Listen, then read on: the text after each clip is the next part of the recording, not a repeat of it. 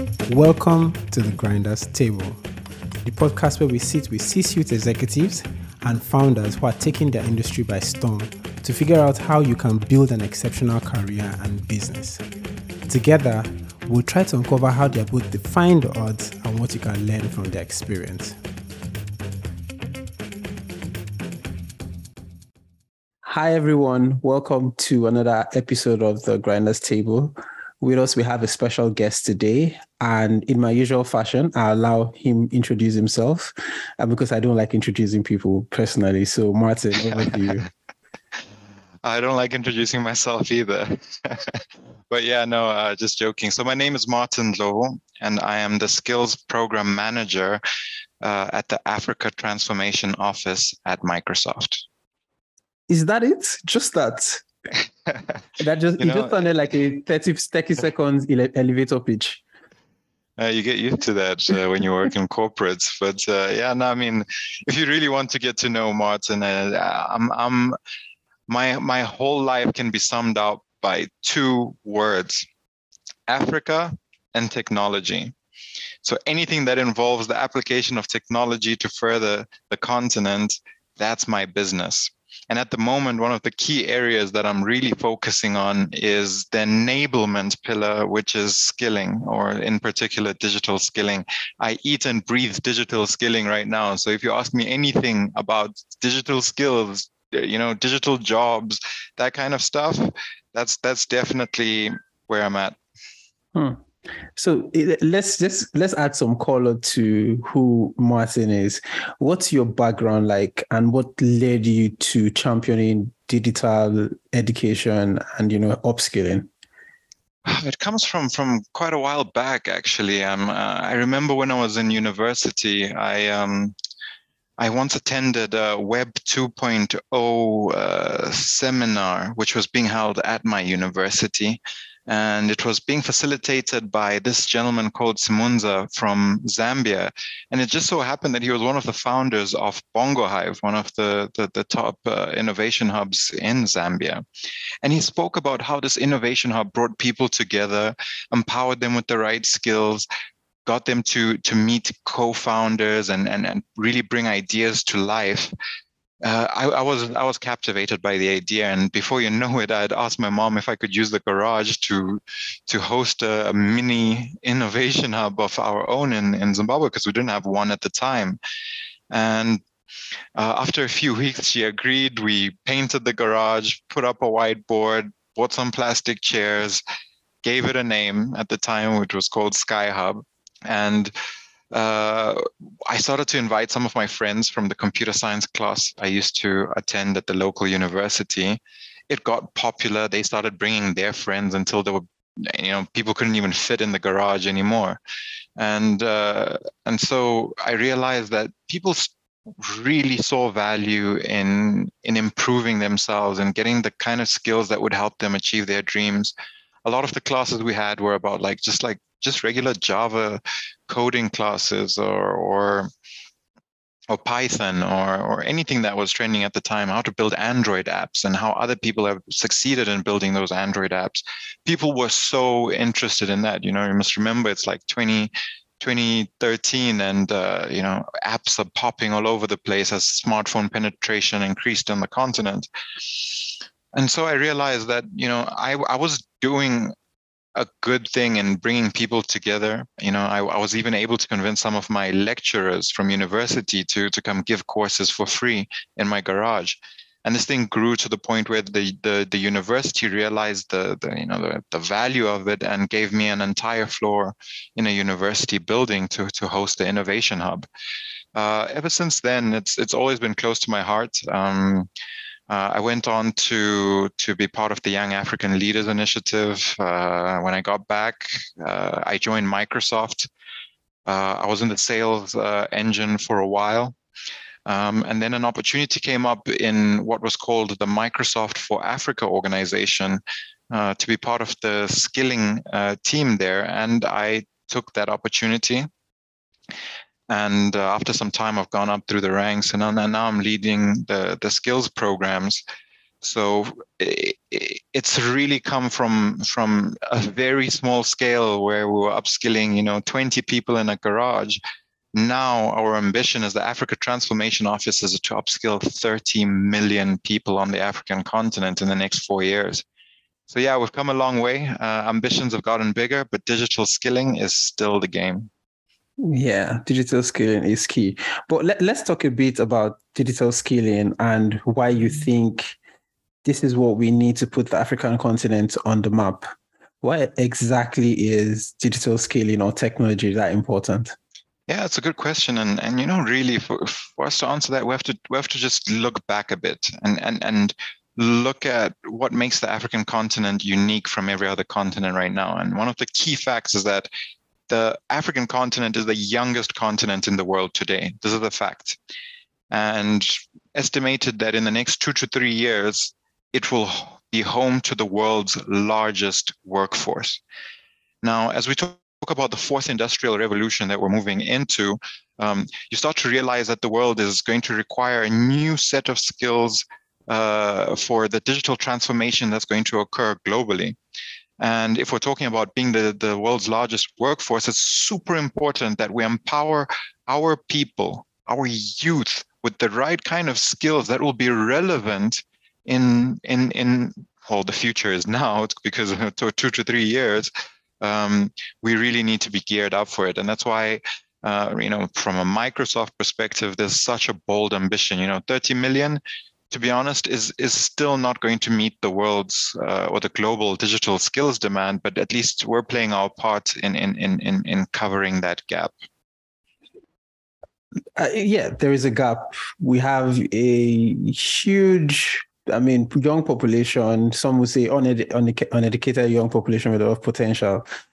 And that's just one of the challenges. What, what do you see as the challenge to actually helping you attain these your goals of, of ensuring that as many people have digital skills in the end? Yeah, look, I mean, there's, there's a lot of challenges, uh, but uh, you know, while you can talk about financial challenges because skilling has a cost element to it, uh, you can talk about the multicultural uh, or language uh, environment that we live in. 54 countries is, is is not the same as as you know upskilling in Australia, where it's just one country, one language. That's definitely a challenge. But what I've seen to be the biggest challenge that I did not expect at all was the mindset of our people. Um, a lot of times you get uh, a lot of young people who are influenced obviously by their parents who are still in the traditional uh, learning mindset you know that you you have to go get a formal education at a university. Once you're finished and you've graduated and you're holding a certificate learning is done. It's time to work right things have changed in the world and now we need to embrace what's called a growth mindset which means basically that learning never ends. And this is even more relevant when, when we look at you know technology because technology is changing so fast and we need to keep empowering ourselves with the right kind of knowledge to be relevant to the technologies of today. And so i encourage anyone out there listening uh, to, if, if you haven't already read about the growth mindset understand what it means to to be part of continuous learning um, and keep sharpening your skills. A lot of the times you know our universities follow the very traditional model where where they generalize knowledge. So you, you study computer science you learn everything from networking to coding to you know it, it's a it's a very wide discipline. And the hope is that you'll land in one of those disciplines um, and learn on the job. However companies today are very, very competitive. They want to hire people that are going to hit the ground running, who are going to start bringing them a return on investment from day one. And so there's this new concept I'm coining, which is called skilling at the edge. As you start to see industry forming, the skills requirements are no longer product based. So no one is looking now for uh, um, an Windows expert uh, or an SQL expert. No, now people are looking more for role experts. So I need a security engineer. I need a data scientist. I need a data engineer. And the skill set for the data engineer is constantly being updated. So you can always go and get the latest and greatest in, in whatever technologies that a security um, you know, specialist should have. And you can do that. So by skilling at the edge, I mean, now you can go and say, okay, I know Microsoft has millions of customers, hundreds and thousands of partners, and, and, and who knows how many distributors uh, I want to specialize in Microsoft skills. So you can even now specialize in Microsoft uh, Dynamics, for example, and even one part of Dynamics. And you will have a skill within three months that's ready to, to, to be hired in role. And you'll have enough experience from the, the, the training that you've had to actually start working on projects from the first day that you join uh, the, the, the company. So this is a big opportunity. The second one I want to talk about that's really important is that people still haven't uh, changed their mindset towards the work of today, right?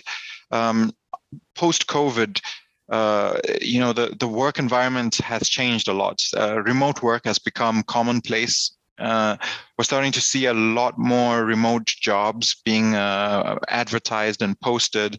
And in fact, because of the risk that companies were carrying uh, during uh, COVID, where they had hired so many full time employees and now didn't have the flexibility to, to, to you know, cut down their staffing complement, uh, due to labor laws, a lot of them have now realized that it's better for certain project based work that they hire people on a gig basis or a freelance basis, right?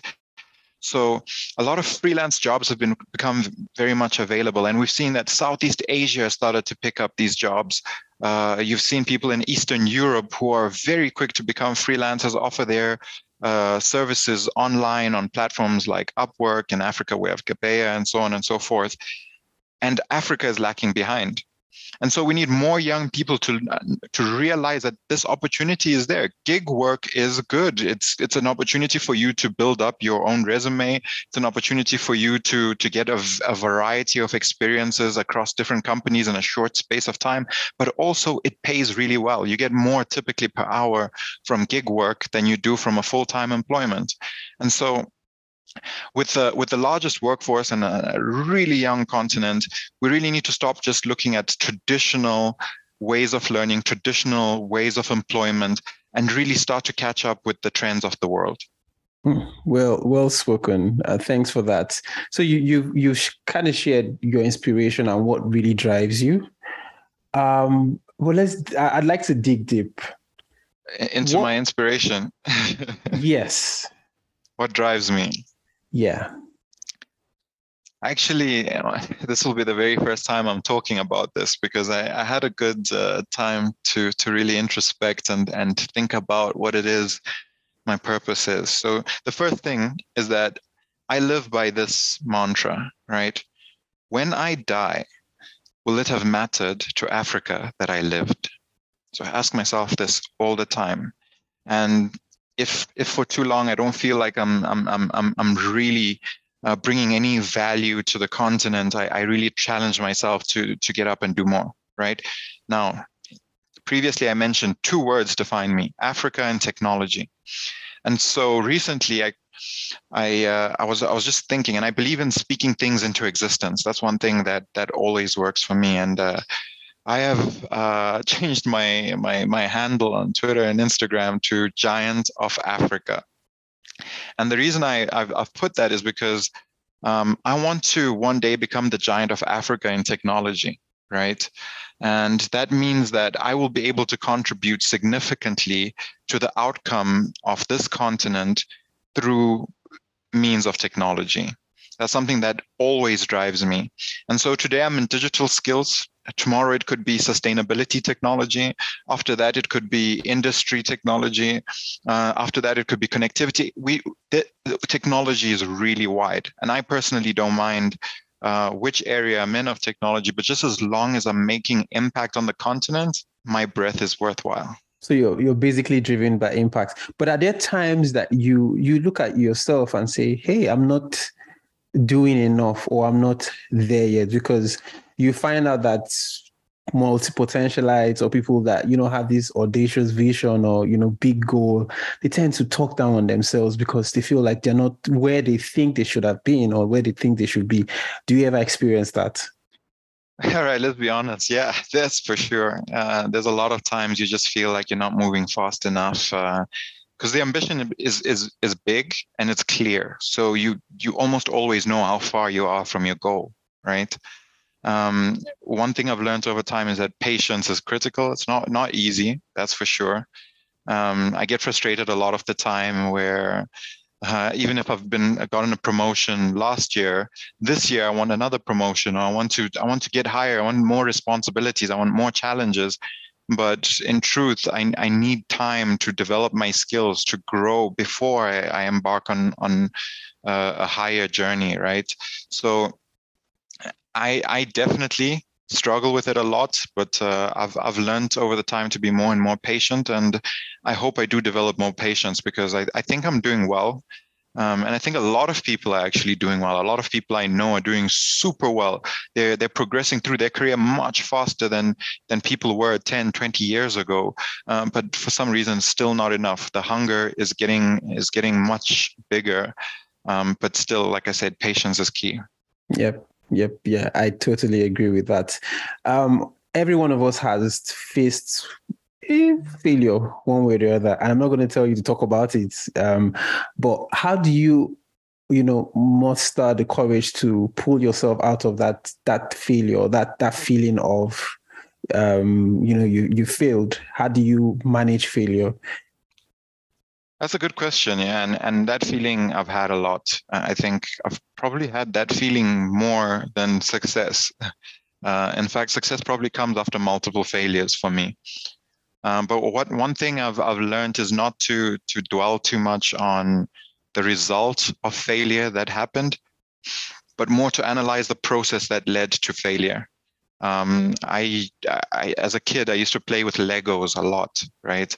and um, I often didn't like to use the manual uh, to build the train or, or, or, the car or whatever that was. I, I'd try to do it myself first, and only when I would fail, I would go back and say, okay, why? What, which part did I miss? Why did my car not come together the way that it I, I wanted it to? And so I'd break down the pieces and go back piece by piece until I figured it out right? And I've, I've, i guess that's something that that i've developed in my life. Uh, whenever i i do anything it's usually a, it's a it's a very few steps of a process and i try to just iterate and make that process better and better until it actually works. Um, and for me that's always been a, a recipe for success because uh, that feeling of of dwelling on on the result that occurred or the failure that ended up then uh, that can take you down a, a rabbit hole, and I don't think anyone likes that. Yeah, yeah, yeah. I, I actually one of I'm actually one of those people that never read the manual. I just pick the stuff up and, and try to assemble it, and then it's I learn more fun that way. yeah, I, I kind of learn by doing, and that's how yeah. I've always lived my life. I just I just get out and try things. Um, what's one common misconception about you. Now, let me go first so that you feel comfortable. So a lot of people think that I have everything together because I'm always that I always give up that that senior vibe, that person that knows what he's doing.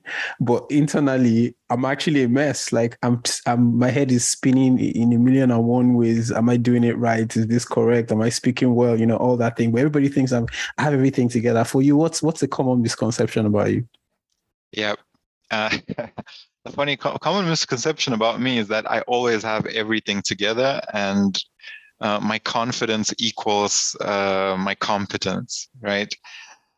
I tell people that in the back end, Martin is a person who fakes it till he makes it. I always put myself in the position uh, from which I'm going to learn. And oftentimes, that's a position where you have to look like the part play the part until you actually learn the part. that that's been my. I, will tell you a short story about how when I joined Microsoft. Um, I applied to Microsoft. I got through. There was so many interviews that we had to do for uh, this prestigious Microsoft Academy for college hires. Uh, it's like a, a, graduate program. So I was fresh out of university. I just graduated, and I applied, made it in, you know, out of like 2000 something applications, 20 of us were chosen. Uh, and I remember that the first day we all met together, I was with graduates from INSEAD, from Harvard, MIT, and so on. And here I was from a humble university in Zimbabwe. And I, I thought, look, I just have to look the part. For as long as I can believe I should be there, eventually I will belong there, right? And so day one was crazy the person who came to facilitate like some of the intro workshops was starting to talk like MBA terms like YOY or year on year growth versus uh, uh, year to date. What, what, you know, I, I didn't know any of those words. I could not understand. It sounded like Greek to me, but there I was nodding like, yeah, yeah, yeah, yeah, totally agree. Mm-hmm. And uh, whenever a question came my way, I just tried to find some words to put together that sounded like an intelligent enough answer. I promise you, three weeks later, I was selected as one of the top uh, us uh, for a particular exercise that we did. And I started to pick up confidence. I started to pick up uh, the lingo. The at Microsoft, there's a lot of acronyms that they use. I started to pick up that language, and here I am today. You know, so I, I think. Uh, if, if anyone thinks I'm I'm really I got my stuff together, think twice. I probably don't yet know what I'm doing, but I'll figure it out. Oh, actually, I, I, resonate with everything you said. Um, but I, I, don't necessarily say fake it to make it. I say be it to make it. Um, because I've had same similar experiences where I switched industries in my career, and from day one I was lost. But if you had seen me or walked into me, you'd think that I knew everything that I needed to know. But I, I, was basically learning on the job. Every new word, Google is my friend, my best friend. I literally would just pull up uh, my phone and start googling and trying to figure out what other people are saying about it. In short, personally, what I used to learn a lot is social social media. So I, I look for what the top people or the, the, you know the industry leaders are saying about a certain thing and I learn from them. Anyway, that's just me. But yeah, be it you make it. Um you you never you will never necessarily have all the skills and all the knowledge, but you just have to keep on showing up. If not, you're going to miss out on opportunities. Um so your role at, at, at Microsoft, I, would assume that you have to work with a lot of people, and especially when you're you're you're, you're part of what I say training programs. I've been in the opportunity to run accelerator programs where we are dealing with thousands of people, so I know the complexities and the amount of work that goes into that. How do you manage your team? What, what's your your leadership style in terms of you know managing your team? Oh, look, that's that's a, that's a difficult question. Uh, I'm I'm lucky uh, in that you know at Microsoft we have a really big virtual team of people who are doing skilling across the company. Right, we have skilling being done in the philanthropies unit. We have skilling being done in the um, education unit, and and I can go to worldwide learning, and there's so many different departments. My role is is less of creating skilling programs, but more of aggregating them and bringing them together and making them relevant to the African audience. And so for that, uh, you know, our, we have a, a very I'll, I'll, call it a, a smallish team um, within the Africa Transformation Office, but we work with a wider team across the company. And so, with their support, uh, we're able to land a lot of these initiatives by, first of all, creating a, a very intentional strategy for skilling in Africa which you know sometimes isn't always the case because Africa wasn't um, you know on on the map as such if you're looking at a global environment, you know, Microsoft has really big markets in in the U.S., Canada, Europe, uh, Australia, and so on and so forth. Um, but now the Africa Transformation Office has come in. We've challenged uh, the rest of the company to start being more intentional about Africa. That is starting to happen. And so uh, for us, it's really to facilitate a soft landing for our skilling programs on the continent and make sure that they're relevant to the audiences that we have.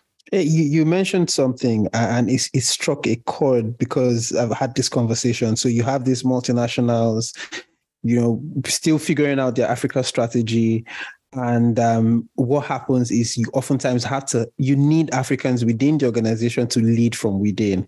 Now, I'm trying to frame this question right, but how how do you how do you lead from within? Like how do you ensure that um, whatever again, this is Microsoft, but whatever organization you're working for is working or is putting out plans that are for, a better Africa, that are working towards improving Africa, right? Because in the end, what you see is most organizations build their strategy for money making, right? And oftentimes it doesn't necessarily align with impact. How do you how do you ensure that whatever decision is made, again, I'm trying to frame this question right, is benefiting the continent? That's a really good question. You know, I, I'll be very honest and blunt with you about this one.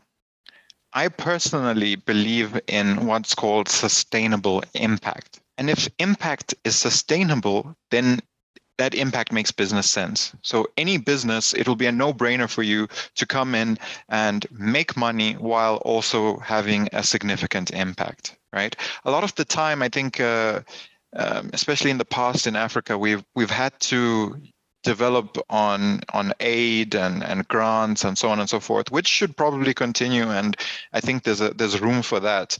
But I think if we want to see real growth, real sustainability in in African businesses and even uh, global businesses on the continent, we need to make sure that whatever impact we're looking for is able to translate to a dollar amount. Um, and and and and to be honest, even if you think about it from our own perspective, we have nothing to lose. If that impact, whether that is more digital skills in the continent that will lead to a knowledge economy that will start to bring money into Africa, for if that impact has to happen at a cost and someone has to make money out of it, why not? You know? We're gaining what we need out of it. Look at sustainability and the sustainability space is, is a really huge space you know? It doesn't have to be a cost cutting uh, you know challenge for businesses. They shouldn't look at it as just a csr initiative. There's an there's a business opportunity. There's lots of money in sustainability and there's nothing wrong with saving the planet while making money out of it in fact, you will be you'll find that there'll be more people in this world who are more motivated to do all the right things, have all the right impact, if they can sustain it with the with, with the dollar amount behind that. And and so I'm all for sustainable impact. Hmm. Uh, and to some more trivial questions, um, which do you prefer? Do you prefer newsletters? Do you prefer podcasts, or would I say articles? All right, I'll I'll, I'll uh, confession i am uh, dyslexic so i prefer to listen a lot uh-huh. more than i read. I see. And, and what do you like to listen to? What podcasts what, what documentaries and things would you like to recommend? Or do you enjoy listening to? Wow so actually i, I listen to a lot of uh, ebooks. Um, I, as I don't get to read as much uh, books or physical books like reading actual words, uh, I listen to them a lot, especially in my car as I'm driving around. I, I, typically wouldn't listen to music. I mean, every now and then, Burna Boy is nice, but uh, uh, I would typically I would typically be listening to an ebook. Um, uh, I I do subscribe to a couple of podcasts here and there, um, mostly within the digital skill space. Sustainability is a topic I'm really interested in. Um, but yeah, mostly in the e in in, in the ebooks in your opinion, what do you think um, is the most important personality trait um, for anybody working in your industry or anybody that wants to be successful in the path that you've chosen? Uh, so I have an interesting one for this one. I, I was speaking to one of my mentors at Microsoft uh, a few weeks ago, and he asked me a really interesting question. It's like, Martin, uh, what business are we in? I was so quick to jump and say, that's obvious. We're in the technology business. It couldn't get more obvious than that. And he said, no, we are actually in the people business. Without people, technology wouldn't be necessary or required. And so without people, we are nothing.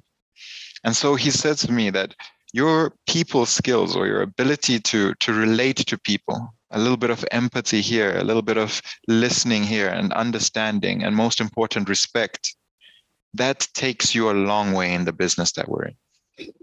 Uh, I, I actually agree with this one. Um, I'm beginning to see as I grow in my career that the ability to manage people up and down, either mm-hmm. superior mm-hmm. to you or below you, uh, or even your peers is actually it's an underrated skill. Very, very important because oftentimes that also comes to learning how to communicate. And you find that a lot of things get lost in communication, a lot and you know communicating right can actually save you a lot of stress but yeah i absolutely agree with you thank you so much for spending the last few minutes um, talking about yourself talking about what you've learned over the years and um, and and I mean your passion for Africa is I it's really strong. We can hear this. But in rounding up, do you have advice, any general advice for anyone either trying to told the path that you've told in terms of ensuring that more and more people get or learn a digital skill or, or yeah any advice you have? Yeah i look for me i think that every african out there should be playing their part in in in a better africa. And it doesn't have to be in technology uh, although you will truly find in the time that we live in now, technology is everywhere. So uh, I think it's relevant in almost every industry. Um, but I want everyone to be brave out there. I want everyone to, to, to have confidence. I want everyone to have passion as they do what they do best to move this continent forward. And they shouldn't be scared. Like you said, uh, be it till you make it. Uh, there's not going to be a time when the stars align and everything is going to be perfect. The time is now, and we really need to to take uh, to take the opportunity as it's come to us. Uh, there's no better time to be an African, I believe, and and now is the time to to to, to make the most of it.